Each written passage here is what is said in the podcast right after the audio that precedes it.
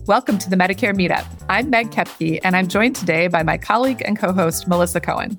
This podcast is brought to you by Aurrera Health Group, a mission focused policy, strategy, and operations practice committed to making healthcare more affordable, more accessible, and high quality for all.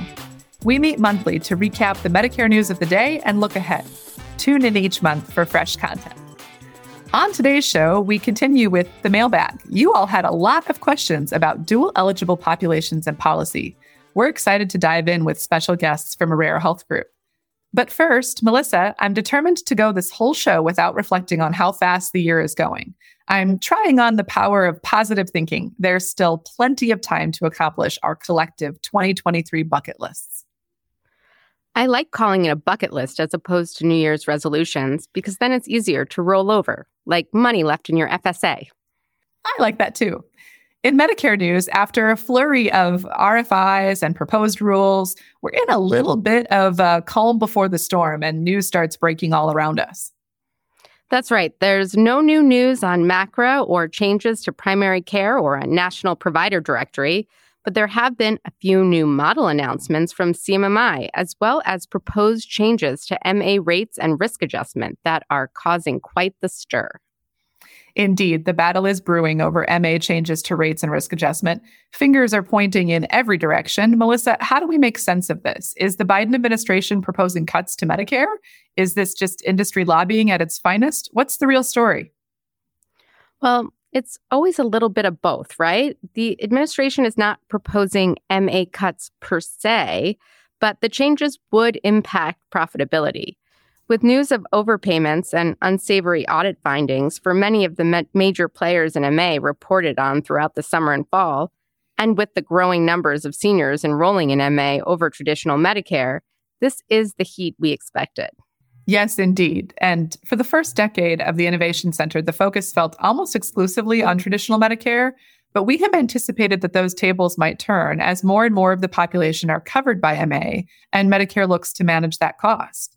Add to that the challenges with risk adjustment, too little risk adjustment, and you're not adequately accounting for the burden of illness, which, let's be clear, is most impactful to the patients who experience that illness but also really inhibits the ability to care for complex populations if the care is not adequately reimbursed. But on the other hand, too much risk adjustment and the games with upcoding and overpayment commence, and that's just a reality. With the administration, MA, and advanced APMs, the battle lines are very well drawn. So here's what I expect there are going to be changes, but they won't be as severe as proposed. It's going to be the classic half a loaf, where no one is happy, but everyone can kind of live with it. Melissa, let's also talk about new models. CMS just announced some new models in the drug space in response to the Biden administration's executive order. Not a lot of details yet, and so go live may still be pretty far off. But we're also hearing publicly from Liz Fowler as many as three to four new advanced primary care models and a model that would allow states to assume accountability for the total cost of care. How soon do you think we'll see those? My hunch is not until later in the year, with applications due for the 2025 performance year. It's already late now to announce and launch a new model application for 2024 participation, and we know that running models on an off calendar cycle is a recipe for disaster when coordinating across programs and trying to do partial year reconciliations. It is not worth it. Okay, so maybe later this year we'll hear about the details of those new models.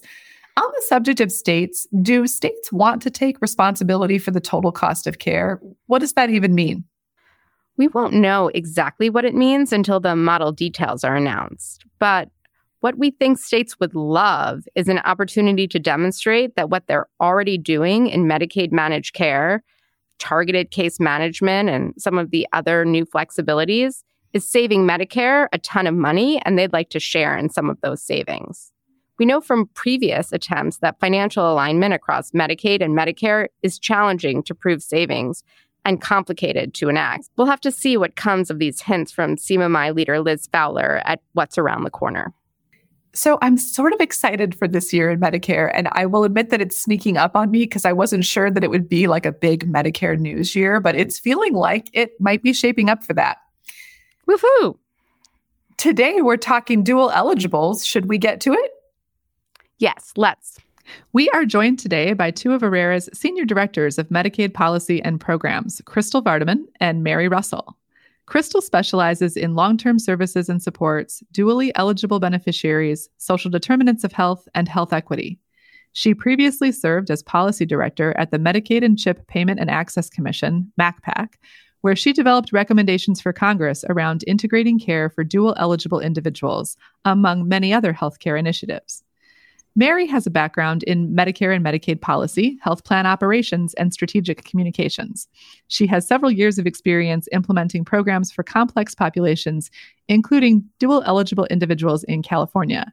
Welcome to you both. It's so nice to have you.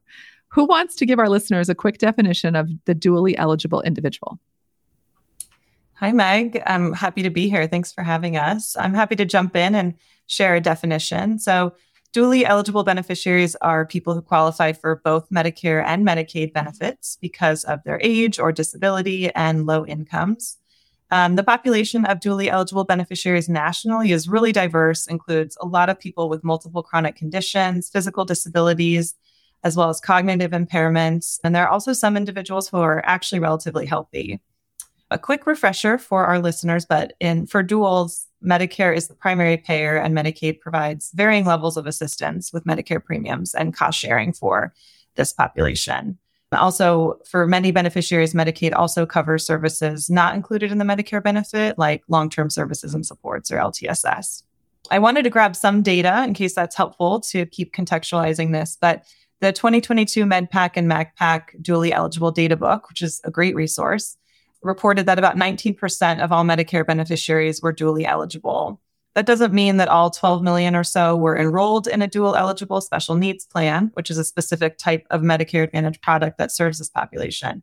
Many duals are enrolled in Medicare, regular Medicare plans. Great. Thanks, Mary. And how did you get involved in dual eligible policy? So I've worked with this population in a few different ways over the last decade. Starting on the plan side, I joined LA Care Health Plan in Los Angeles County the week that the plan was actually going through their readiness review, about to launch the Cal MediConnect product, which is the financial alignment de- demonstration here in California.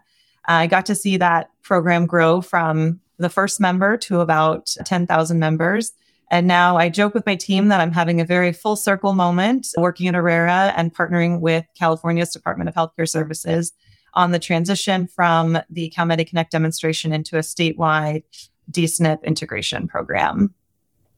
Nice. You've been at, you've been at it for a while. And Crystal, how about you? How did you get involved in dual eligible policy?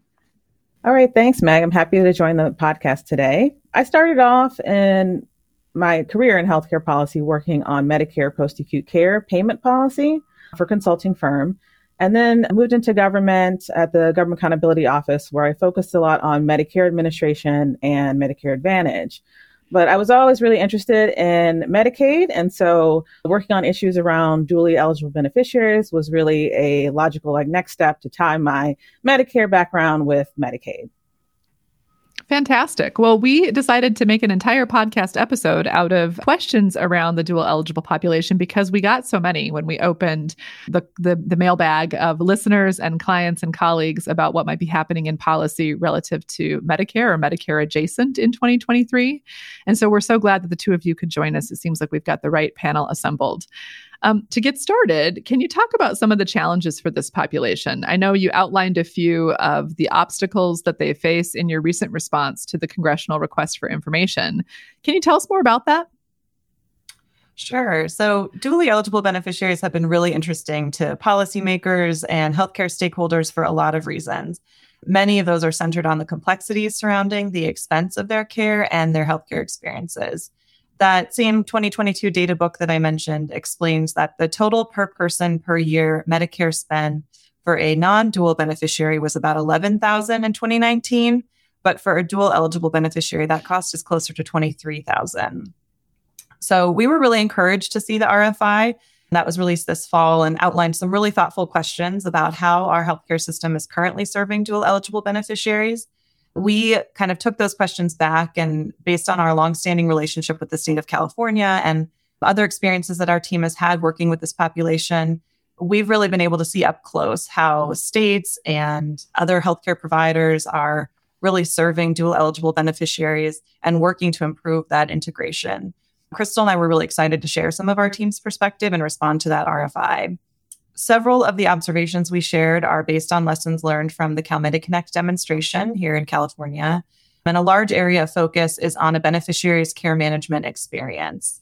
For a dual eligible beneficiary in a special a, a DSNP product, which is a dual eligible special needs plan, the care management journey is really what makes the difference. It's the, the huge differentiator in how their care is delivered.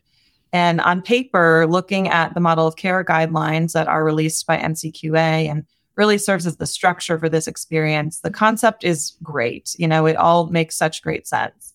I think in reality, though, what we've seen is that it gets really hard to actually operationalize true integration within a health plan and within a program.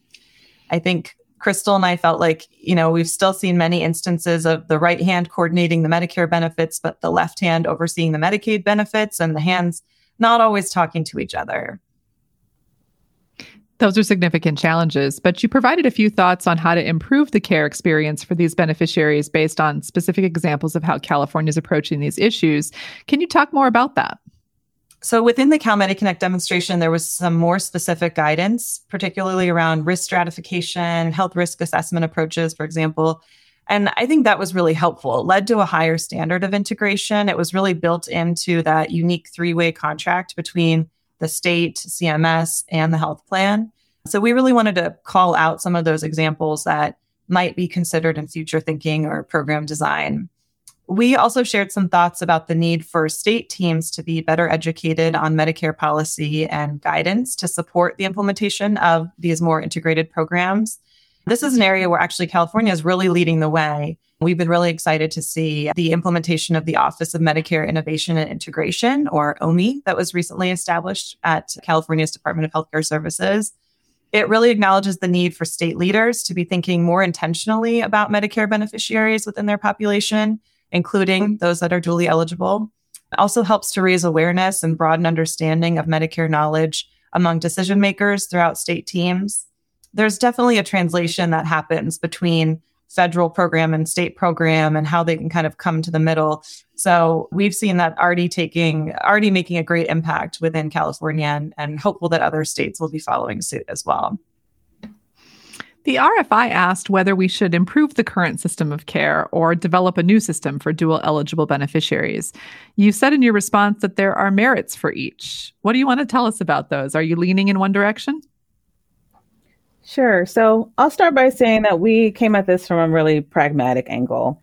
So we know that the current system that we have is complicated, it's inefficient, but it's also very entrenched. And so Congress needs to determine whether incremental changes are enough to overcome the issues that we see or whether there needs to be a full overhaul.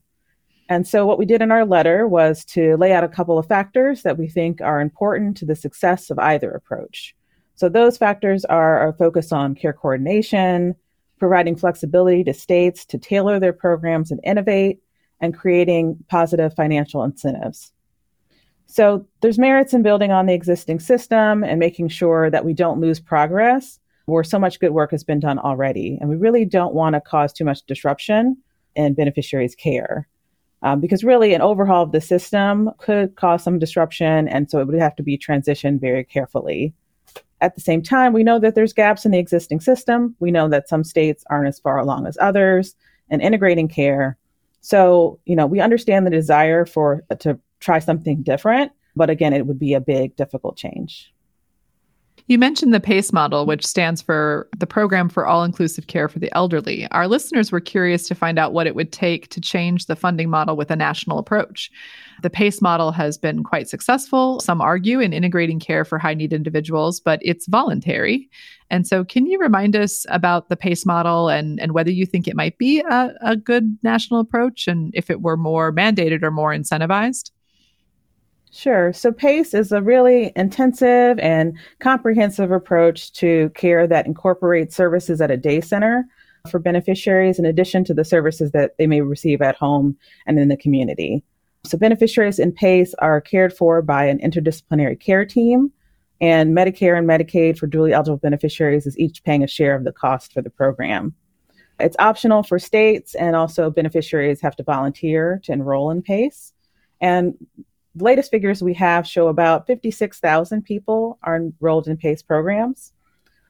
We've seen some growth in PACE in recent years, particularly as for profit operators have been allowed to enter the space.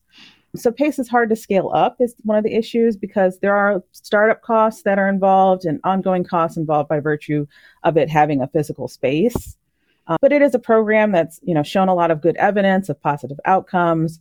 For example, reducing hospitalization. So I think expanding access to PACE could be a good thing for many people, but given its size, it's not likely to solve our integrated care issues. So I think it's always going to be an, a part of a menu of options, but not the only option.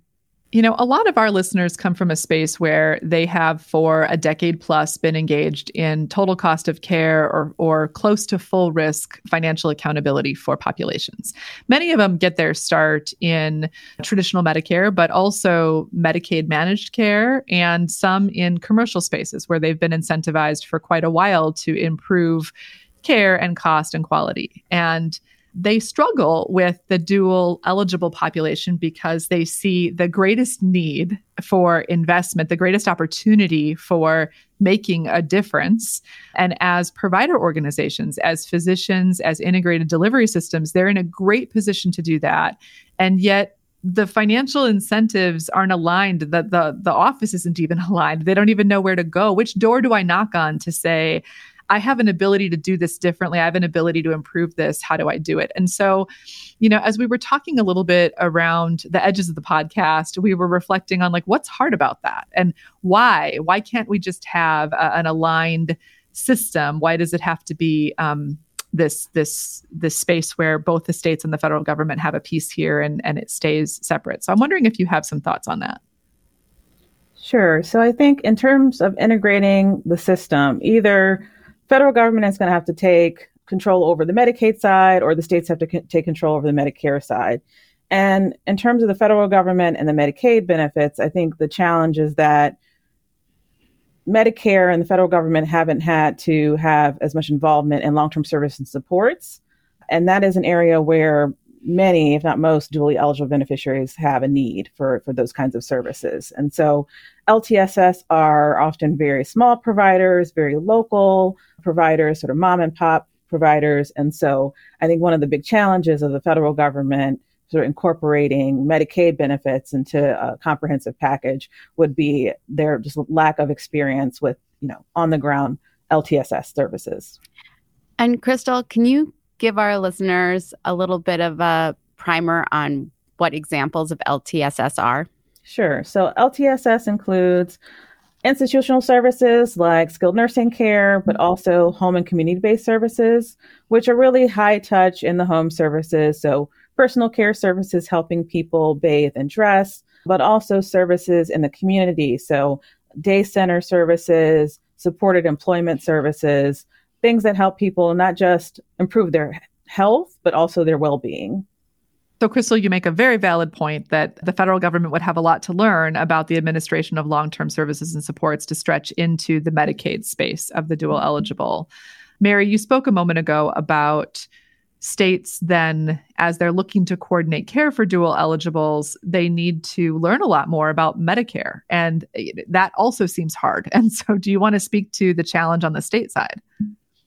Sure. Yeah, it's definitely it's a big lift. States see it as an opportunity and they see it as a way to better serve members of this population, but there's definitely a, a gap there and you know state staff is busy they have they have full-time jobs so for a lot of them this is a, another responsibility and this is another area of growth but definitely a need i think what's been really helpful is the cms medicare medicaid coordination office mmco that was established to really play this role as sort of the go between between federal policy, state policy. How do they meet in the middle? How do they all kind of develop a shared knowledge and working understanding on these programs? So I think the MMCO office and team has been a huge help to states that are trying to carry this mantle. Some data from Medicare Advantage plans and DSNPs without full financial integration suggest there is better coordination, but perhaps more cost shifting than cost reducing. Do you think that DSNPs are having the intended impact? So I think this is the big question that policymakers are asking now. It's a bit hard to tease out the effects of you know different plans just given the variety of models out there the different plans you know how different states have set up their integrated care programs and really a lack of comparable data on program outcomes but there is a real effort and interest in gathering more information to be able to make these kinds of assessments in the future Next, I'm wondering what you see or hope to see in short and long term future policy for dual eligibles. I know I've been drawn to work with this population because of the challenges, but the opportunities for improvement when you're working across federal and state programs and translating those requirements to provide high quality care. I'm really encouraged there's so much interest in this population right now between the RFI, between multiple states closing out demonstrations and moving into more permanent programs and integrated care. There's so much thought being put into truly improving outcomes for dually eligible beneficiaries. And I also think that this population demonstrates a lot of the challenges that so many other people are experiencing in the way that our healthcare system operates. I think that, you know, dually eligible beneficiaries are shining a light on so many of the issues that we all need to be thinking about, so many of the areas for improvement. And I, I am hopeful that for dually eligible beneficiaries, all of the findings that we're compiling from the multiple financial alignment initiatives and all of those evaluations can be used to better inform and evolve the models for these beneficiaries going forward. And I'll just add, I definitely agree with everything Mary said.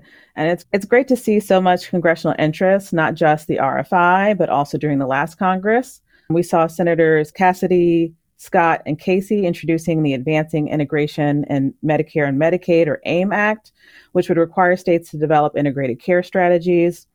We also saw the Comprehensive Care for Dual Eligible Individuals Act of 2022 that was introduced by Senators Brown and Portman. That would have created a new voluntary program for states to take up with a Title 22 for dually eligible beneficiaries. So we'll have to wait and see if those get introduced in the 118th Congress, but congressional interest does seem high there. And my, also, my old employer, MACPAC, has really advocated for states to get more resources to implement integrated care programs which could help support those states that haven't yet made big investments in integrated care.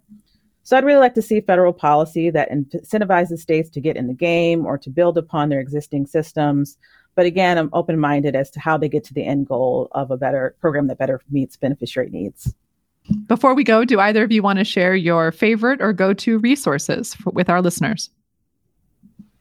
Sure. So, two of mine that I rely on a mm-hmm. lot. The first is the MedPAC and MACPAC dually eligible beneficiary data book. I think we should be seeing the next version of that coming out in the next month or so, but always a great resource, really helpful, really great insight into the population nationally. And then for those interested in what's happening in California and the Medicare beneficiaries here in the state. There's the DHCS OMI data book on California Medicare beneficiaries, which with a nice slice on dually eligible beneficiaries within California. So also recommend that. Well, Mary and Crystal, I want to thank you both for your time today for digging in a little deeper on dual eligible beneficiaries and what to expect in the year ahead. If Congress begins to take action in response to all of the responses they receive on their RFI, we will be sure to have you back to analyze what that looks like and what we're seeing. Thanks so much for being with us today. Thank you. Thanks.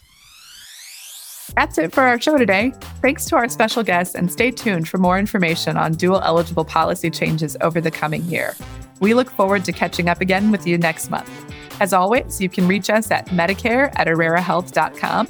That's Medicare at A U R R E R A health.com. And finally, a reminder to keep in touch with your Medicare loved ones. Send a note, a text, or call today.